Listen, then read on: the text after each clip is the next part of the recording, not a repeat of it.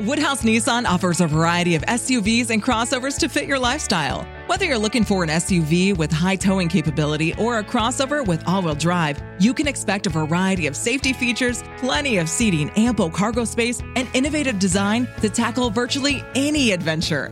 Explore the Nissan lineup of SUVs and crossovers featuring Rogue, Rogue Sport, Kicks, Murano, Pathfinder, and Armada. Visit one of our two Nissan locations or shop online at woodhouse.com.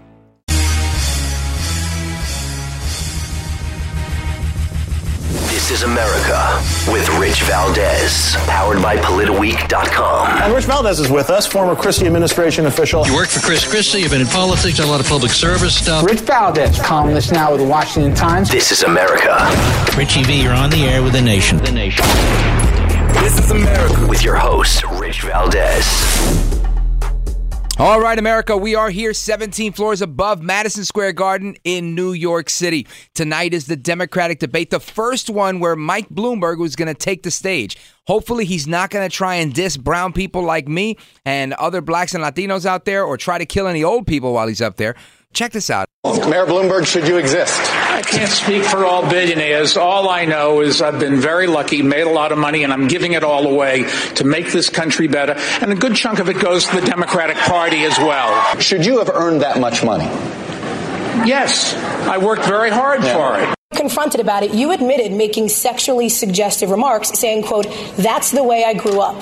In a lawsuit in the 1990s, according to the Washington Post, one former female employee alleged that you said, quote, I would do you in a second. Um, I have no tolerance for the kind of behavior that the Me Too movement, movement has exposed. In my foundation, the person that runs it's a woman. 70% of the people there are women. In my company, lots and lots of women have big responsibilities. They get paid exactly the same as men. And in my um, uh, in City Hall, the person that's the top person, my deputy mayor, was a woman, and 40% of our commissioners were women. Mr. Mayor, are you willing to release all of those women from those non disclosure agreements so we can hear their side of the story? We have a very few non disclosure agreements. How many Let is me that? finish. How many is that? None of them accuse me of doing anything other than maybe they didn't like a joke I told. And let me just put, and let me put, there's be, agreements between two parties that wanted to keep it quiet, and that's up to them. They signed those agreements, and we'll live with it. Discriminated against. That's not what we do as Democrats. Mr. Vice President. Look, let's get something straight here. It's easy. All the mayor has to do is say, you are released from the non disclosure agreement. Period. That's how it works. Mayor Bloomberg, final word to you. I said we're not going to get to end these agreements because they were made consensually, and they have every right to expect that they will stay private. If they want to release it, they should be able to release Can I add- themselves. can I add a word to Say this? yes.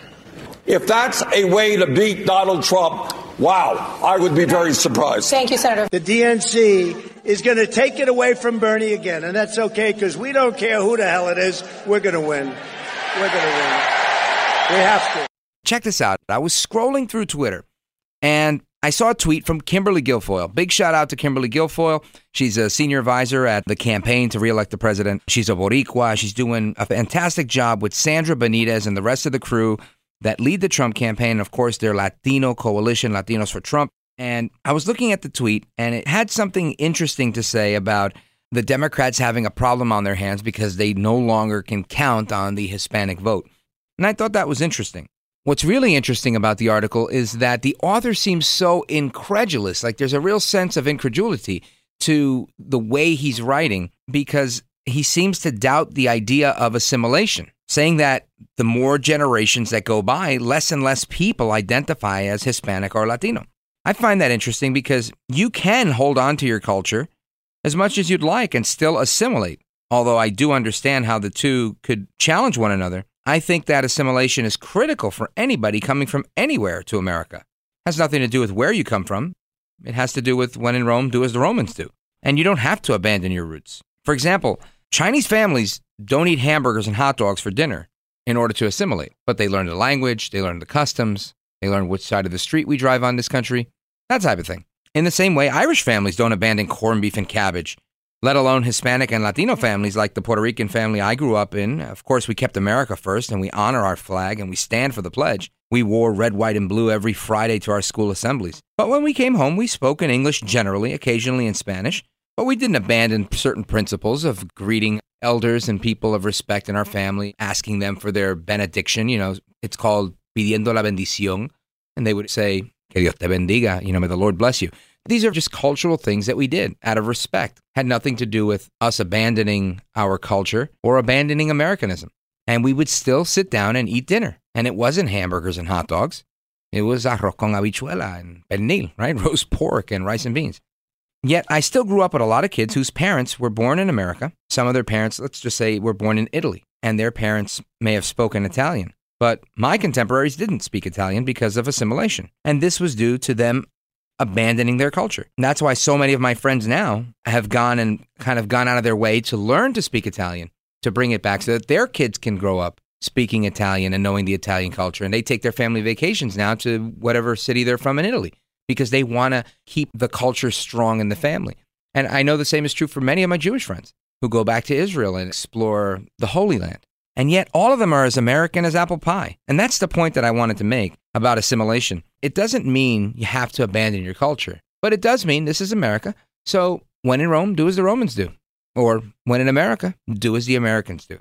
But when politicians decide to hinder somebody's ability to assimilate by preventing opportunities such as assimilation, creating a sanctuary city and coddling them, encouraging them to break the law, encouraging them to not assimilate and to stand their ground, to be in the country unlawfully, now we have a problem. It's policies that nullify the Constitution, reject the rule of law, and embrace the lawlessness of entering this country illegally that are causing havoc in these sanctuary cities. Shielding people from the federal government doing their job to keep America safe, enforcing immigration laws for your own political gain is shameful. Giving an illegal alien absconder legal advice to help them stay in our country illegally flies in the face of assimilation and it flies in the face of patriotism. It's literally doing what's wrong for your fellow Americans and their families. This is why so many Hispanics, Latinos like me, support the president's defense of our country and our borders. This is why Americans of Hispanic heritage support Attorney General Barr. They support President Trump in changing these laws, filing the lawsuits, doing what needs to be done to keep America safe. We can't promote lawlessness from politicians just for the sake of political power while the country hangs in the balance. But this is exactly what happens when you have politicians like Mayor Garcetti from Los Angeles using his police chief like a puppet to do just that. Check this out. Remember, you have the right to remain silent. You don't have to open your door to an ICE agent that doesn't have a warrant signed by a judge. You have the right to speak to a lawyer before signing any documents or speaking to law enforcement. And if you need help finding an attorney, you can call 311 and learn more about our Justice Fund and other resources that offer legal support. And whenever possible, Keep a record of everything that happens. Take note of an officer's name and badge number, of when and where you're being questioned, so you can use that information in your own defense. And most importantly, I want you to know you do not need to be afraid. Your city is on your side. And rest assured, here in Los Angeles, we are not coordinating with ICE. Our police force does not do the job of federal law enforcement. So I want to reiterate what the mayor just said. The Los Angeles Police Department is not assisting ICE in any way. We will not enforce immigration laws that are civil in nature and that fall under the jurisdiction of the federal government. Immigration is a federal matter. Safety is a police matter. And we're not going to mix those two. Now, listen, I spend a lot of time following the latest developments in immigration policy, sanctuary cities, all of it, because you have to keep your finger on the pulse. But sometimes you have to really open it up to looking at the analysis of others and the bigger picture and like what's happening, what's next. Amnesty? That just might be it. Straight ahead, we're going to sit down with Daniel Horowitz and hear what he has to say. Daniel's from Conservative Review, and he's going to drop some facts on us. And of course, we always want to give a big shout out to justfacts.com, F A C T S, justfacts.com, for being our preferred policy partner here at This Is America because facts matter. And when you want solid information, you want to go to the primary source data. That primary source data is untainted. And that's what you want to deal with. You don't want to deal with somebody's analysis, even mine. I'm going to give you my opinion. That's what I'm here to do. I'm here to comment and give you my opinion. But I want you to look at facts. That's why I recommend that you go to justfacts.com. Go to their website, sign up for their newsletter. They send one or two pieces of really good information per month. Justfacts.com slash rich. It's a free newsletter. You can thank me later. I'm Rich Valdes. You're listening to This is America. Woodhouse Nissan offers a variety of SUVs and crossovers to fit your lifestyle. Whether you're looking for an SUV with high towing capability or a crossover with all wheel drive, you can expect a variety of safety features, plenty of seating, ample cargo space, and innovative design to tackle virtually any adventure. Explore the Nissan lineup of SUVs and crossovers featuring Rogue, Rogue Sport, Kicks, Murano, Pathfinder, and Armada. Visit one of our two Nissan locations or shop online at woodhouse.com. This is America. He's got the best head of hair in podcasting. This is America with Rich Valdes. All right, America, welcome back. This is Rich Valdes. You just heard that. And of course, today we have Daniel Horowitz with us. I just told you about Daniel. He's the editor at Conservative Review, and he's going to tell us a little bit about what's going on with potential amnesty. Daniel, are you with us? I am with you, and it's good to know this is America because sometimes it's hard to tell. Yeah, you're not lying, my brother. So let's talk a little bit about the GOP's plot to run amnesty on America yet again. The chairman of the Judiciary Committee in the Senate, which controls immigration, is Lindsey Graham. Now, ever since Rush Limbaugh called him Grahamnesty, he has not really kicked that amnesty habit, and he just can't get off of it. So he's pushing it. Thom Tillis of North Carolina is, James Lankford of Oklahoma. They are pushing an amnesty for three, three and a half million illegal alien farm workers, but it's a lot. This problem runs very, very deep. Why would you say all of these folks that you're mentioning are in on this? What's their skin in the game? What's the benefit? Sure, sure. So it, the same thing has always been. Democrats want votes. They want the cheap labor. At the end of the day, if you know with any market distortion, whether it's farm subsidies, whether it's healthcare mandates and subsidies and distortions, once you distort a market, then it becomes a self fulfilling reality. The market works on that corruption. So all these industries now created a paradigm where they work off of foreign labor. And it just it's a cascading effect. And these are the loudest industries and those are the ones that donate and they have their voices. There's no money behind that. That's the reality. So you'll have some kind of principal members here and there, but otherwise, the swamp is the swamp for a reason. So, what are you suggesting? What I'm suggesting is if Republican oriented conservative talk radio doesn't change their game and shift some of the focus away from focusing on Democrats, Democrat primary, and to actually focus on rather than the Democrat debate tonight, the great GOP debate that is raging. It's raging behind closed doors. It's raging out in the open. Are we going to be a party of, you know, Chip Roy's and Louis Gohmert's, or are we going to be a party of Lindsey Graham's? What is that second term going to look like? It's that simple. Sounds like fighting words, but I do agree in that we have to really always continually assess ourselves, right? As Republicans, as a conservative movement, we have to say, hey, hold on a second. What is it that we believe in? And if we're going to allow the markets, the free markets to be free, then we can't stifle or, you know, use the iron glove of government and immigration on the invisible hand of the free market. So no argument there. I guess the real question becomes is this a debate of money and politics or is this a debate over protecting farmers? How do you slice that?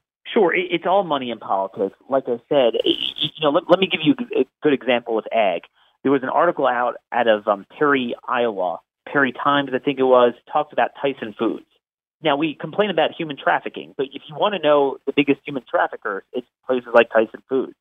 I mean, that's that's that's what they're doing. They, they rely on that labor, and over time, they they reported that they have the majority of their workers are they talk about nine languages being spoken, and what that does is it creates a self fulfilling reality. Yes, so of course we're not going to have Americans working in that anymore. So then they build they built it off of that. So then they're saying, look, we need more, and then the more they have, the more they need. So. You're talking about the use of legal immigrants from different places as more affordable labor, not illegal immigrants? Well, it's- both. It's both. It mixes together. Um, in those, in that case, it was more refugees. Um, but either way, it's it's the same ideological log rolling gravy train. Okay, so whether it's Silicon Valley at the entry level white collar jobs, whether it's H two legal low skill visa, whether it's refugees, whether it's the border, they all support each other because they want one big pipeline of very cheap labor. And and, and the you know th- there's a place for a certain amount but you reach a point where yeah i mean americans can't compete with that. And they're doing it with tech jobs too so you can't just say oh the jobs americans don't want to do well really you're telling me entry level coding and programming jobs are jobs americans don't want to do i don't think so Let's wrap this with, I guess, your uh, forecast of how this gets resolved and how we break it down. Sure. Well, here's what's happening. The Supreme Court is going to come down with a decision on the DACA amnesty, and likely they're going to rule properly that Trump could get rid of the program. That is going to set off a massive, massive clamor on the part of Republicans, not for border security, but for amnesty.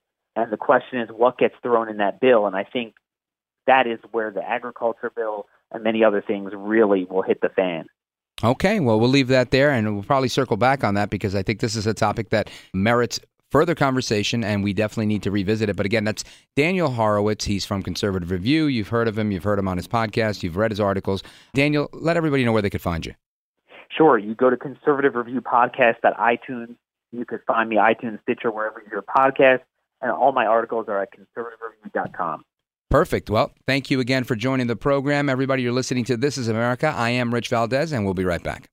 Woodhouse Nissan offers a variety of SUVs and crossovers to fit your lifestyle. Whether you're looking for an SUV with high towing capability or a crossover with all wheel drive, you can expect a variety of safety features, plenty of seating, ample cargo space, and innovative design to tackle virtually any adventure.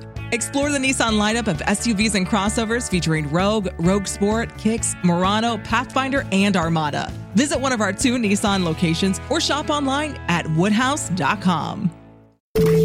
This is America.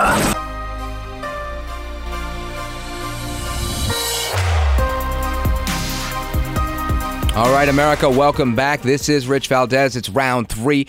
And I just want to thank you guys again. Always want to thank the listeners because why? Well, because the podcast continues to grow. More and more subscriptions, more and more listeners, more and more followers on social media. So thank you for giving us a follow at Rich Valdes with an S. We definitely appreciate that. Also, thank you for following Rich Cementa. And a big thank you for everybody that's following the great one, Mark Levin, who just hit 2 million followers on social media. So big shout out to the great one. Speaking of the great one, I have the distinct pleasure and honor of sitting in for the great one while he's on a special assignment with Prime Minister Netanyahu in Israel. If you're listening to this on Thursday, stay tuned for me on the Mark Levin show tomorrow night. Now, another quick announcement. I'm going to be at CPAC Friday morning speaking about immigration. It's going to be a panel, star studded panel. You don't want to miss it. I can't tell you everybody that's on the panel because if I tell you, then I have to, well, you know the rest. But keep it locked on the podcast. If you miss CPAC, I'm going to give you all the details. Listen to the Mark Levin show. And of course, follow us at Rich Valdes with an S or get us on Facebook. Uh, Facebook, Rich Valdes, same thing. We definitely want to hear from you, and we appreciate it when you visit the website, therichvaldes.com, richvaldes.com.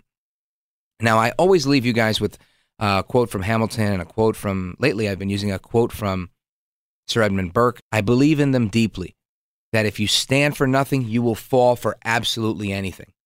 And all that is necessary for evil to triumph is for good people like you to sit there and do absolutely nothing. So don't cower in the face of evil. Stand up to it. Do something, know something, read something. Until the next time, America, I'm Rich Valdes, and this is America. This is America.